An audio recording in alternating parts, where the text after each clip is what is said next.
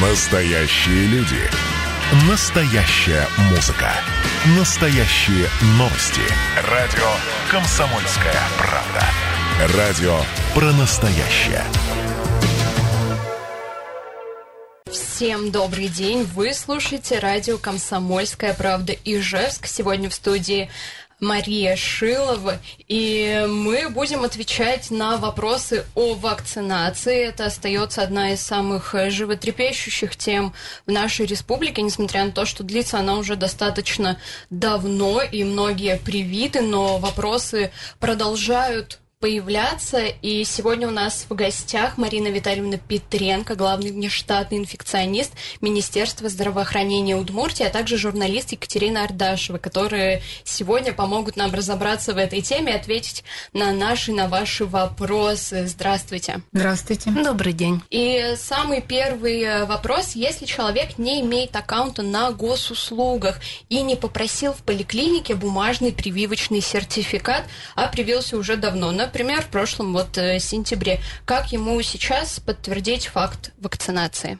Благодаря введению единого федерального регистра по вакцинированным от новой коронавирусной инфекции вся информация э, сохраняется и никуда не исчезает, поэтому пациент, э, не имеющий аккаунта, может обратиться в территориальную поликлинику к своему участковому терапевту, и, соответственно, участковый терапевт выпишет ему э, или бумажный сертификат, или выдаст справку из э, программы поликлиника о том, что человек вакцинирован, когда вакцинирован, чем вакцинирован и какой дозой. То есть это совершенно не страшно, просто необходимо обратиться к себе в поликлинику. Это совершенно не страшно. Кроме того, есть случаи, когда пациент на момент вакцинации не имел аккаунта, но а, в течение какого-то времени его сделал. Соответственно, здесь тоже ничего нет страшного. Мы точно так же обращаемся в поликлинику.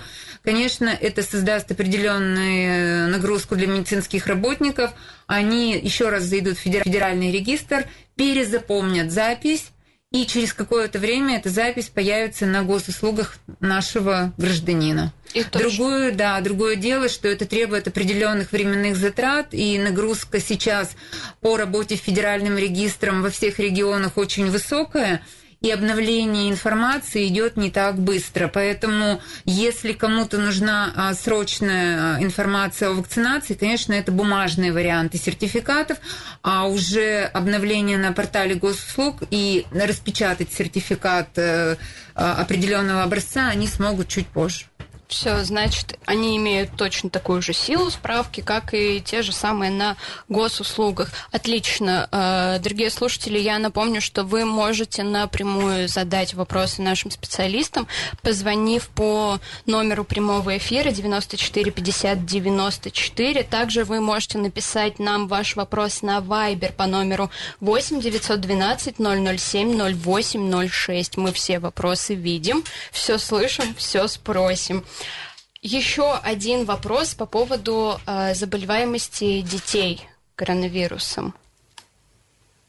А, дети э, как болели, так и сейчас болеют коронавирусной инфекцией. К нашему а, к нашей великой, наверное, радости, что дети болеют не так тяжело, как взрослые но в связи с приходом нового штамма э, на территорию Российской Федерации, в том числе Удмуртской Республики, мы видим, что увеличилось, во-первых, количество э, детей, которых мы ежедневно регистрируем как заболевших, и среди детей ну, увеличился, наверное, процент средне-тяжелых форм течения заболевания – за весь период э, регистрации новой коронавирусной инфекции на территории Удмуртской республики а, детей, э, у которых заболевание протекало в тяжелой форме, у нас не было. А вакцинация детей э, началась в Удмуртии, когда примерно начнется? Есть какая-то информация? А... Вообще, можно ли прививать? Потому что эти вопросы тоже задают, раз уж мы говорим о вакцинации. А, в настоящее время вакцинация детей не начата ни в Удмуртии, ни на территории Российской Федерации. Идут клинические исследования, а, но на самом деле это достаточно такая уязвимая категория населения, и а, Естественно, хотелось бы, чтобы эта вакцина появилась как можно раньше, для того, чтобы мы могли тоже детей своих защитить. Сейчас это такая незащищенная группа населения, тем более наши детки есть и также с определенной сопутствующей патологией, которые могут болеть тяжело.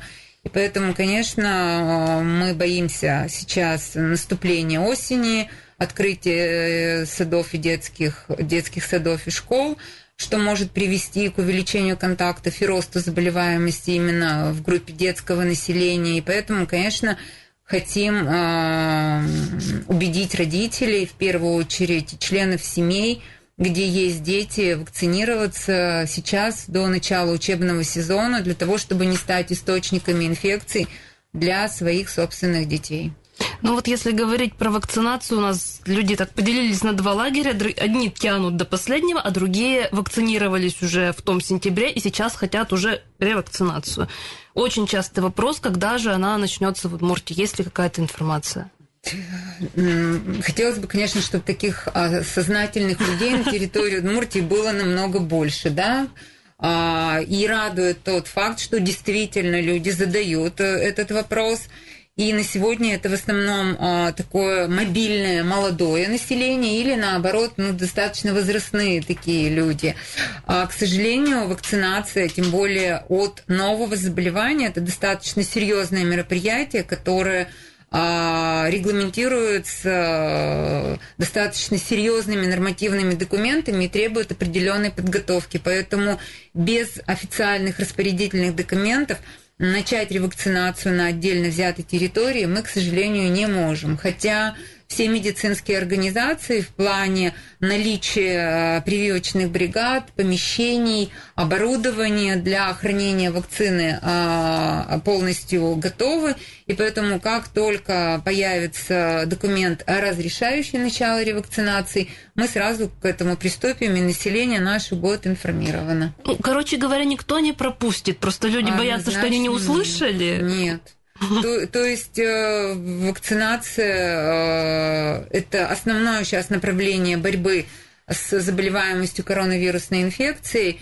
И однозначно, как только поступит первая партия вакцины, предназначенная именно для ревакцинации, и появятся разрешительные документы, все население будет информировано, и потоки, а, соответственно, получающих первичную вакцинацию и ревакцинацию тоже будут разведены для того, чтобы ну, не создавать какой-то дискомфорт для одних и для других, чтобы не было очередей, да, и чтобы люди понимали, когда и куда им можно прийти. Вот тоже давайте объясним. Многие просто путают. Одно время, как только вот появилась появилась вообще вакцина «Спутник Ви», и она оказалось, что из двух компонентов люди ревакцинацией называли вторую прививку. А кто-то называет ревакцинацией прививку после болезни. Вот это правильно или нет? Что, что такое на самом деле ревакцинация? Ревакцинация – это повторное введение вакцины после завершения а, первичного курса.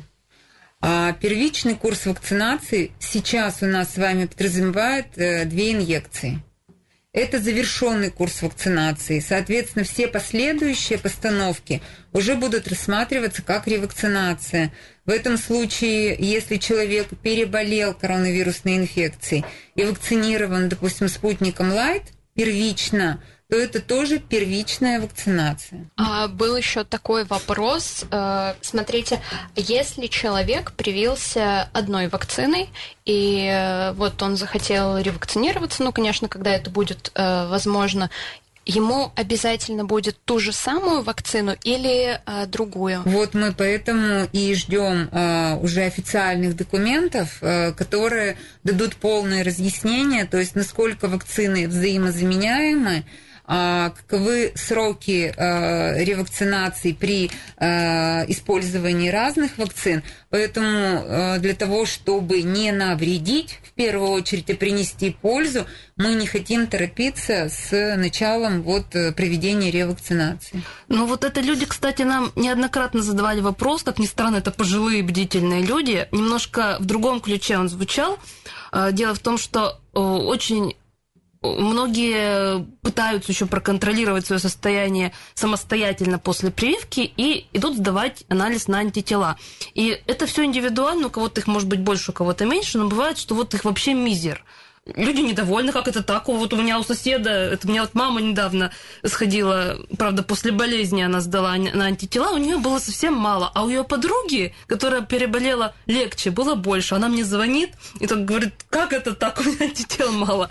Я к чему? Они спрашивают, а можно я вот не дожидаясь, пойду еще раз, привьюсь другой вакцины, вдруг там будет лучше? Он как к таким вещам относиться? Конечно, вот э, чем дальше мы живем, тем больше наше население информировано, самостоятельно решает, когда и где и какие анализы им сдавать, да, с одной стороны это радует, а с другой стороны а, они, все правильно вы говорите, они не могут интерпретировать то, что они получили.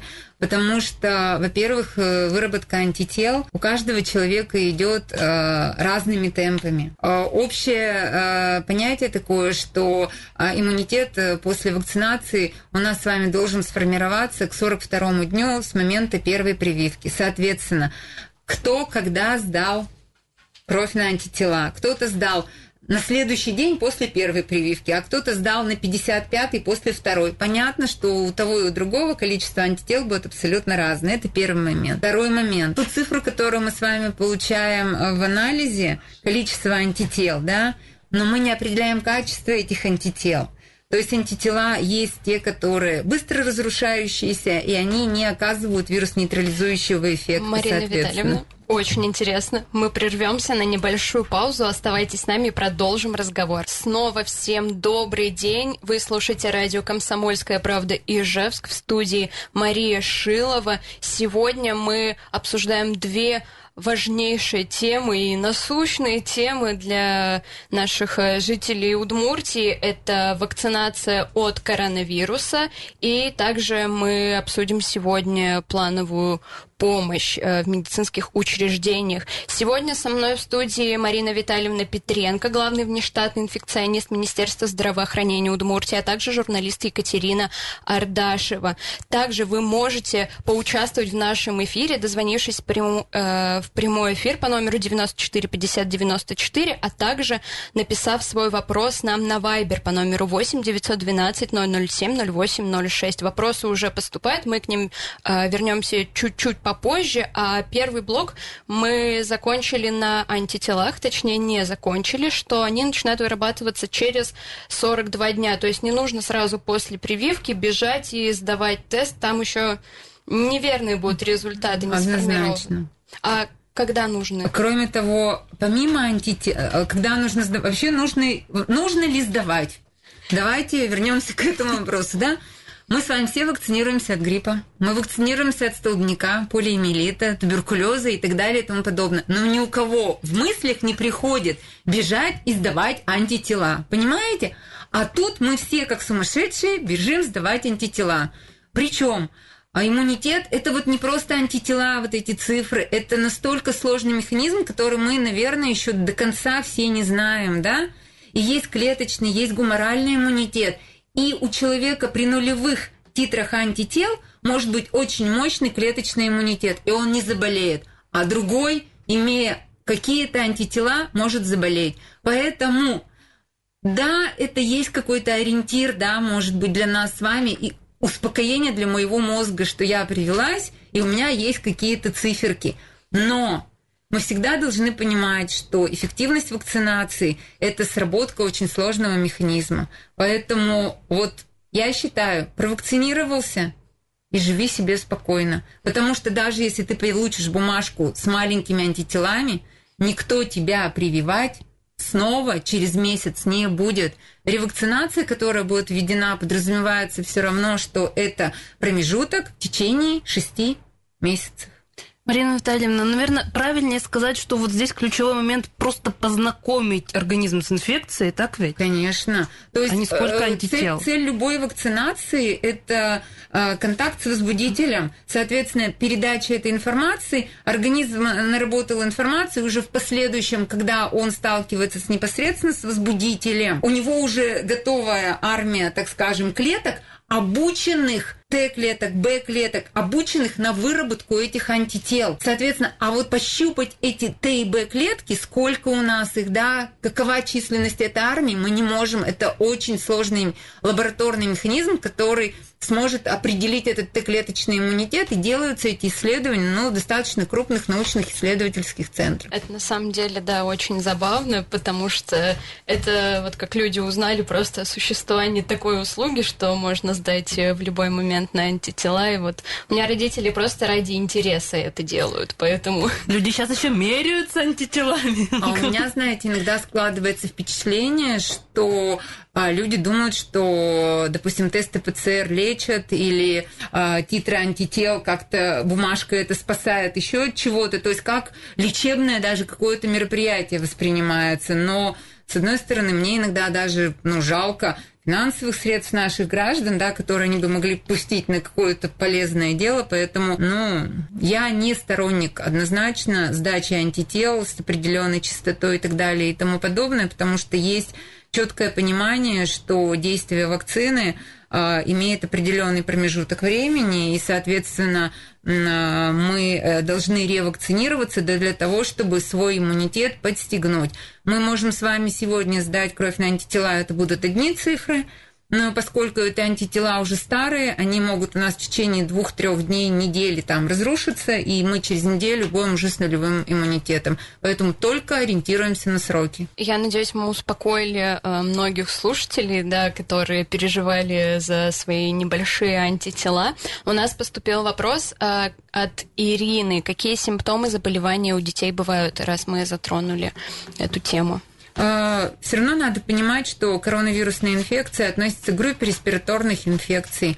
Поэтому для нее характерны абсолютно все те же клинические проявления, которые мы видим при поражении а, органов верхних дыхательных путей. То есть это может быть насморк, это может быть небольшая температура тела, это может быть кашель. А, дети, как правило, не могут вам сказать, что они перестали что-то чувствовать, там потеря обоняния, и тем более сейчас этот признак не совсем характерен для течения коронавирусной инфекции, поэтому, в принципе, э, для детей э, любые проявления связаны с поражением респираторного тракта. Хотя для детей вот сейчас и, в принципе, и в первую волну коронавирусной инфекции было характерно поражение желудочно-кишечного тракта, и заболевание могло начинаться с э, диарейного синдрома, то есть появление жидкого стула – дискомфорта какого-то в животе, это тоже могут быть э, признаками коронавирусной инфекции. Еще один вопрос пришел. Марина Витальевна, вы сказали, что сейчас новый штамм вируса, а прививка «Спутник-5» защитит ли от него? Да. А, сейчас существующие вакцины э, на территории Российской Федерации, они обладают эффективностью против тех штаммов, которые существуют на сегодняшний день. Но Почему мы так хотим убедить граждан прийти на вакцинацию? Потому что все вирусы достаточно изменчивые, тем более вот вирус коронавируса у нас рынковый вирус, да, а, и, соответственно, его особенность, вирус гриппа же тоже меняется, вирус коронавируса тоже меняется, мы видим новые штаммы, и меняется он быстрее а, от того, что у нас большое количество заболевших, то есть чем больше людей так скажем, выделяет этот вирус, тем вероятность мутаций намного выше, и поэтому э, повышается вероятность появления новых штаммов. Какой следующий штамм появится и будет ли он там, мы тоже об этом с вами говорить не можем. Но сейчас, по крайней мере, те вакцины, которые созданы именно на сегодняшний день они а, эффективны против существующих штаммов. Спасибо. Тоже, думаю, наши слушатели все поняли. А помимо вакцинации, людей очень волнует еще такой вопрос а, – плановая помощь. В наших социальных сетях проводился опрос, и выяснилось, что большинство участников боятся, что они вообще не получат никакой медицинской помощи, если у них не коронавирус, а какие-то другие заболевания. Давайте, наверное, объясним вообще, как правильно правильно звучит э, вот это определение плановой помощи, что в нее входит и что это такое? Плановая помощь – это какой-то ну, достаточно большой комплекс мероприятий. Это могут быть э, включаться осмотры, допустим, какие-то лабораторные исследования, да, инструментальные исследования. Но он, как правило, э, предусматривает именно профилактическое направление, да, то есть тогда, когда у человека нет ухудшения состояния здоровья. Ну, для простоты. У человека есть хронический гастрит. Его ничего не беспокоит. Ну, он, допустим, с определенной периодичностью, там, раз в год или там раз в два года делает там, или ему рекомендуют делать ФГС, да, делать какие-то анализы и так далее и тому подобное. То есть в данном случае мы не говорим о том, что у человека есть прогрессирование заболеваний. Это просто оценка динамики его состояния. А, на самом деле, как бы а, у нас на территории Удмуртии не было как такового приостан, а, приостановления или запрещения плановой медицинской помощи. А, она немножко у нас сокращена в объемах, а по некоторым направлениям она как а, велась, так и ведется. То есть у нас в своем обычном режиме работает кожный диспансер, у нас в своем режиме работает офтальмология, там тоже оказывается плановая помощь, да, но надо понимать, что тот же больной, допустим, у которого а, есть хронический гастрит, и у него появились какие-то жалобы, да, то есть боли, дискомфорт, это уже не относится к плановой помощи. Это уже у нас э, или неотложная, или экстренная помощь. И, соответственно, при любом обращении ему медицинская помощь будет оказана в полном объеме.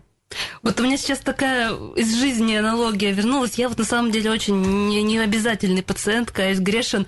Но вот те случаи, когда э, врач говорит, вот через полгода вам нужно прийти показаться, а мы через полгода проходит, ой, работа, ой, отпуск не хочу портить, ой, еще что-то. И в итоге так протягиваем дольше, дольше. Вот получается, вот это как раз тот момент, это который сейчас отложен ну, да, в связи это, с да. пандемией. Это абсолютно верно, то, что вы сказали, как бы. И, допустим, может быть, в э, благоприятной ситуации, да, врач бы э, вам позвонил и сказал, ай-яй-яй, почему вы не пришли к нам, вот вы были записаны, вы у нас на диспансерном учете, да? Сейчас раз врач, соответственно, не вызвал, ну и вы вроде бы как бы тут решили, что забуду пока на какое-то время. Но если у вас появятся хоть какие-то минимальные жалобы, хоть какие-то минимальные жалобы, однозначно э, ни, ни, никакого уменьшения объема оказания медицинской помощи не будет. А если у пациента уже был номерок на обследование, его перенесут, отменят или все в штатном режиме также и пройдет? Все зависит от того, какое исследование. Если это, допустим, исследование а, в рамках диагностики какого-то заболевания, того же онкологического, например, никакой отмены не будет. То есть это однозначно. То есть помощь ему будет оказана. Единственное, что а, для того, чтобы не было, допустим, пересечения потоков, могут или чуть сдвинуть исследование, или наоборот, чуть э, в другое время, но это всегда пациенты информируют. То есть все могут все равно обратиться по своим проблемам, им не откажут. Однозначно. Мы продолжим нашу тему буквально через пять минут. Оставайтесь с нами, не переключайтесь. И снова всем добрый день. Вы слушаете радио «Комсомольская правда» Ижевск в студии Мария Шилова. И мы продолжаем наш эфир о вакцинации, а также о а, плановой помощи. А сегодня у нас в гостях Марина Витальевна извините, Петренко, главный внештатный инфекционист Министерства здравоохранения Удмуртии, а также журналист Екатерина Ардашева. А, я напомню, что вы можете дозвониться нам в прямой эфир по номеру 94 50 94 или задать свой вопрос на Viber по номеру 8 912 007 08 06. Все вопросы мы видим, фиксируем, не переживайте, на все ответим. Давайте мы сначала все-таки э, закончим с вопросом о э, плановой помощи, а, то есть а, все обследования, которые а, скорее всего, вам назначили, они будут немножко перенесены. С чем это связано? Связано, во-первых, с тем, что большое, большое количество медицинских работников сейчас задействованы, во-первых, в проведении вакцинации. Кроме того, поскольку есть пациенты, которые получают медицинскую помощь на амбулаторном этапе, у нас четко регламентирована частота их посещений, и э, очень большое количество пациентов э, осматривается врачами в ежедневном или э, в каком-то э, через день режиме, то есть это тоже дополнительные силы. И поэтому, конечно, может быть, да, какие-то исследования будут немножко отложены по срокам, да, но, тем не менее, хотелось бы еще раз сказать, что мы все с точки зрения пациента, гражданина, хотим получить всегда своевременную, качественную, в полном объеме медицинскую помощь. Да? То есть мы ставим определенные условия для медицинской организации, для других каких-то служб, но при этом мы сами никогда не хотим приложить какие-то усилия к тому, чтобы создать сами же себе комфортные условия. Если бы на сегодняшний день наше население проявило какую-то большую активность, пришло на вакцинацию, и количество вакцинированных у нас бы приблизилось к хотя бы к 80%, да, то есть мы бы приблизились к реальной возможности создания коллективного иммунитета, мы бы значительно увидели снижение заболеваемости, соответственно, часть медработников у нас бы тоже высвободилась, и мы бы смогли оказывать плановую помощь, ну, вообще вот в еще большем объеме, чем мы ее, допустим, оказываем. Поэтому, конечно, а, мы хотим а, получить себе комфортные условия для существования, так давайте сами приложим к этому определенные усилия. А что касается диспансеризации, продолжается ли она или она также входит в число тех обследований, которые лучше немножко отложить? А, диспансеризация у нас продолжается. Почему? Поскольку, почему? Потому что у нас сейчас сформировалась еще и большая группа людей, которые уже перенесли ковид, и за состоянием здоровья которых надо тоже следить. Поэтому э, есть понятие углубленная диспансеризация, которая как раз подразумевается для этих граждан, где введены дополнительные лабораторные диагностические исследования. Поэтому некоторые граждан, которые забыли прийти по какой-то причине, медицинские работники их даже вызывают и просят прийти для того, чтобы проконтролировать, опять же, их здоровье. Хотя Здоровье гражданина – это ответственность гражданина. И опять мы возвращаемся к тому, что медработник – это исполнитель, а сам гражданин должен тоже хотя бы какие-то усилия к этому приложить. Угу. Надеюсь, все тоже услышали и э, успокоились. А во время паузы нам поступил телефонный звонок. Э, слушатели спрашивают, можно ли заболеть после прививки. Тоже давайте поясним немножко вот этот вопрос, эту ситуацию сама формулировка «заболеть после прививки», то есть ее можно интерпретировать по-разному, да, заболеть как прививка, как причина болезни, однозначно нет. То есть в прививке у нас нет никаких возбудителей, да, а, и по-другому, да, я думаю, слуш... э, вопрос задавали, могут ли болеть привитые, так ведь, наверное?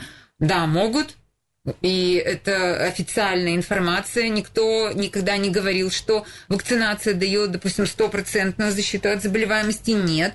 Наша с вами задача предотвратить тяжелое течение заболеваний и, соответственно, а, летальные исходы. Поэтому вакцинированные болеть могут, и болеют, но надо тоже понимать, когда вакцинированный заболел, да, может быть, он еще и не прошел полный курс вакцинации, но даже если он прошел полный курс вакцинации, есть случаи повторных заболеваний после вакцинации, но они болеют легко. Ну, вы также во время вот э, паузы пояснили, что зависит еще до день. Возможно, э, заболевание как раз было в инкубационном периоде да, на да. тот момент, когда вы ставили прививку. Однозначно, однозначно. То есть может такая быть ситуация, что человек, допустим, вакцинировался, и после э, прививки на третий день у него появились там клинические признаки заболевания. Однозначно, просто на момент вакцинации он был в инкубационном периоде без каких-либо клинических проявлений заболевания, которые появились вот и, и он, конечно, автоматически вроде как это связал с прививкой. Это однозначно э, одно с другим э, не связано. А вообще прививка, то есть э, если ты, возможно, заболел после э, вакцинации, то она помогает э, что течение болезни пройдет менее ну, заметно, то есть, да, правильно я понимаю? Все правильно. То есть вакцинированные болеют легко. Мы предотвращаем у вакцинированных в первую очередь летальный исход и течение осложненных форм коронавирусной инфекции. Угу. А вот сейчас еще люди, к сожалению, стали забывать о мерах самоизоляции, но а, вопросы всегда возникают. Если кто-то заболевает в семье, какая процедура сейчас действует в отношении лиц, проживающих с ковид подтвержденным пациентом? А, с момента, как пришел ковид, ничего не поменялось. То есть у нас никто не отменял а, самоизоляцию и а, карантин для контактных э, с пациентом с коронавирусной инфекцией. Другое дело, что раньше это все делалось в бумажном виде, сейчас это все-таки электронная система оповещения, да, это СМС, это электронные листы нетрудоспособности, поэтому Роспотребнадзор точно так же выписывает постановление, выдается электронный лист нетрудоспособности по карантину на 14 дней, и, соответственно, пациент э, который, человек, вернее, который э, был в контакте с больным с коронавирусной инфекцией, находится на самоизоляции в течение 14 дней. А вот смотрите, еще просто лично недавно сама с такой ситуацией столкнулась. Но э, это же понятно, что, во-первых, тест на коронавирус нужно сдавать э, натощак утром желательно, чтобы результат был более, ну, качественно выполнено исследование. И бывает так, что у человека, например, полная, ну, симптоматика коронавируса, но тест не, ну, не подтвердил. А вот в таких случаях э, как лучше? Тоже самоизолироваться от э, ну, человека, который вот живет с вами? Нет, здесь, знаете, надо ведь тоже как бы понимать, да, то есть никто ведь не отменял другие вирусные инфекции, которые есть у нас. Э, э, здесь надо понимать, если вы заболели после контакта с пациентом с коронавирусной инфекцией, это может быть одна ситуация, да, что, возможно, да, у вас вероятнее всего коронавирусная инфекция. А, может быть, никакого контакта нет, все в окружении здоровы, а у вас какой-то насморк. То есть это может быть и не коронавирусная инфекция. Поэтому все-таки если у вас есть, конечно, возможность изолироваться, ну, наверное, было бы лучше, потому что вы все равно источник той или иной инфекции, да. Но если тесты не подтвердили и предписание не выписано, соответственно, а, члены вашей семьи могут а осуществлять передвижение. Что делать, если ребенок заболел и находится дома? То есть ребенка, ну, тоже придется как-то вот в другой комнате меньше с ним контактировать. Ну, я думаю, вряд ли вы своего ребенка отселите. Нет, тут скорее комнату, вопрос даже да. в том, что родители, они же ухаживают за своим да. ребенком. То есть вот родителям надо самоизолироваться. Получается. А, а, а за ребенком кто будет? Нет, я имею в виду, что вот они у себя всей семьей закрылись в квартире, Понятно? никуда не ходят. Понимаете, можно просто как-то минимизировать, может быть, контакты, там отдельные личные полотенца, да, там э, посуда отдельная, там чаще протирать стол, еще что-то. Ну да, спать, может быть, в раздельных комнатах. Да, такое возможно, но к сожалению, даже в нашей ситуации, когда у нас есть больные дети, и мы бы хотели их госпитализировать, допустим, отдельно от родителей, здоровых, большинство родителей все равно не оставят своего ребенка и лягут с ним, поэтому вопрос, что мой больной ребенок, и я ушла, самоизолировалась, ну, наверное, вопрос тогда к маме, да, о том, как она осуществляет свои функции как мама. А знаете, такой еще появился в последнее время вопрос, ну, видимо, просто людям отпусков не хватает, конечно. Но тем не менее, бывает, что на прививку бывает достаточно сильная реакция, температура, такие гриппоподобные симптомы. Некоторые люди спрашивают, а нет ли возможности хотя бы на один-два дня после вакцинации брать больничный. Нет ли в планах вообще такого? Вы понимаете, на самом деле многие работодатели уже идут на все уступки для своих сотрудников, и многие уже дают один день в день вакцинации, день после вакцинации, причем у большинства работодателей это чуть ли не оплачиваемые дни, да, то есть созданы максимально комфортные условия для того, чтобы население вакцинировалось. Но если это а, не принято в организации, а у пациента на фоне на вакцинации поднялась температура тела, ему стало плохо, он обращается за медицинской помощью, приходит врач, определяет, что он действительно не трудоспособен, и ему выдается больничный лист. Вопросов вообще никаких в этом плане нет. У меня сейчас у мужа проходит вакцинация на работе, и им поставили как раз вот, э, знаете, вакцинацию на пятницу, чтобы вот э, как раз вот эти вот один-два дня э, в случае чего выпали на выходные. Очень практично. Очень да. практично. У нас, к сожалению, уже закон... заканчивается время. Спасибо, что были с нами. Мы сегодня обсуждали вакцинацию. У нас в гостях была Марина Витальевна Петренко, главный внештатный инфекционист Министерства здравоохранения Удмуртии, журналист Катя Ардашева, Мария Шилова. Всем хорошего дня и до свидания. До свидания.